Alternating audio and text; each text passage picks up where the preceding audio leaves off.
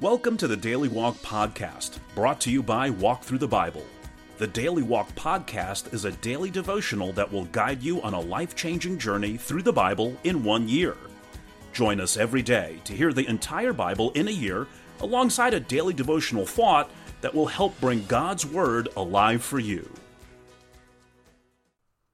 Today's Daily Walk devotion comes from Job chapters 18 and 19. Bildad continues the seemingly endless debate by painting a horrifying picture of the terror and destruction awaiting the wicked. Job is pained, but he refuses to collapse under the pressure of his counselors turned accusers. Once again, placing the responsibility for his plight on the Lord, Job dwells on the history of his disaster. He has been abandoned by family and friends, servants and spouse, yet in spite of his despair, there is reason to hope.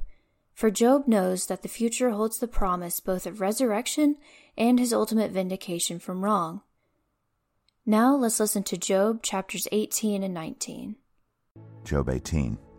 Then Bildad the Shuhite replied, When will you end these speeches? Be sensible, and then we can talk. Why are we regarded as cattle and considered stupid in your sight? You who tear yourself to pieces in your anger is the earth to be abandoned for your sake? Or must the rocks be moved from their place? The lamp of a wicked man is snuffed out, the flame of his fire stops burning.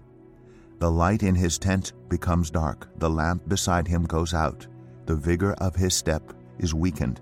His own schemes throw him down. His feet thrust him into a net, he wanders into its mesh. A trap seizes him by the heel, a snare holds him fast, a noose is hidden for him on the ground, a trap lies in his path. Terrors startle him on every side and dog his every step. Calamity is hungry for him, disaster is ready for him when he falls. It eats away parts of his skin, death's firstborn devours his limbs. He is torn from the security of his tent and marched off to the king of terrors. Fire resides in his tent. Burning sulfur is scattered over his dwelling. His roots dry up below, and his branches wither above. The memory of him perishes from the earth. He has no name in the land. He is driven from light into the realm of darkness and is banished from the world. He has no offspring or descendants among his people, no survivor where once he lived. People of the west are appalled at his fate. Those of the east are seized with horror. Surely such is the dwelling of an evil man. Such is the place of one who does not know God. Job 19. Then Job replied, How long will you torment me and crush me with words? Ten times now you have reproached me. Shamelessly you attack me. If it is true that I have gone astray, my error remains my concern alone. If indeed you would exalt yourselves above me and use my humiliation against me, then know that God has wronged me and drawn his net around me. Though I cry violence, I get no response. Though I call for help, there is no justice. He has blocked my way so I cannot pass. He has shrouded my paths in darkness. He has stripped me of my honor and removed the crown from my head. He tears me down on every side till I am gone. He uproots my hope like a tree. His anger burns against me. He counts me among his enemies. His troops advance in force. They build a siege ramp against me and encamp around my tent. He has alienated my family from me. My acquaintances are completely estranged from me. My relatives have gone away. My closest friends have forgotten me. My guests and my female servants count me a foreigner. They look on me as a stranger. I summon my servant, but he does not answer, though I beg him with my own mouth. My breath is offensive to my wife. I am loathsome to my own family. Even the little boys scorn me. When I appear, they ridicule me. All my intimate friends detest me. Those I love have turned against me. I am nothing but skin and bones. I have escaped only by the skin of my teeth. Have pity on me, my friends. Have pity. for the hand of God has struck me. Why do you pursue me as God does? Will you never get enough of my flesh? Oh, that my words were recorded, that they were written on a scroll, that they were inscribed with an iron tool on lead, or engraved in rock forever. I know that my Redeemer lives, and that in the end he will stand on the earth. And after my skin has been destroyed, yet in my flesh I will see God.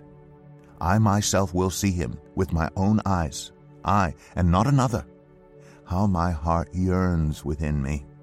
If you say, How we will hound him, since the root of the trouble lies in him, you should fear the sword yourselves.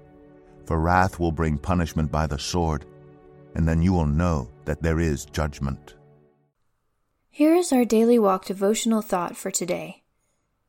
There is no medicine like hope, no incentive so great, no tonic so powerful as expectation of something better tomorrow. It is one thing to speak of hope when things look doubtful, when the future is uncertain, when circumstances are crowding in. It is something else again to speak of hope when there is no doubt about the present, when the future is certain, when circumstances have crushed you to the floor. Hope in the midst of utter turmoil cannot be simply starry eyed optimism, it must be built upon bedrock reality. Job's testimony in chapter 19, verses 25 through 26, was no mere poetic statement. Rather, Job was drawing strength from the person to whom he had entrusted his life and from the promises that person had made on his behalf. Imagine that you have been deprived of possessions, health, and loved ones. Could you proclaim with Job that your hope was still in the Lord? Pick one of God's many promises and make it your Project Hope today. Thank you for joining us today for the Daily Walk podcast from Walk Thru the Bible. Be with us tomorrow as we continue our life changing journey through the Bible in a year. Love this episode of the Daily Walk podcast? We'd love for you to rate and give us a review on iTunes or Google Play. Make sure you subscribe so you won't miss an episode as we walk through God's Word together. For more resources to help you live God's Word, visit walkthru.org. That's W A L K T H R U dot O R G. Walk Thru the Bible. Take a walk, change the world.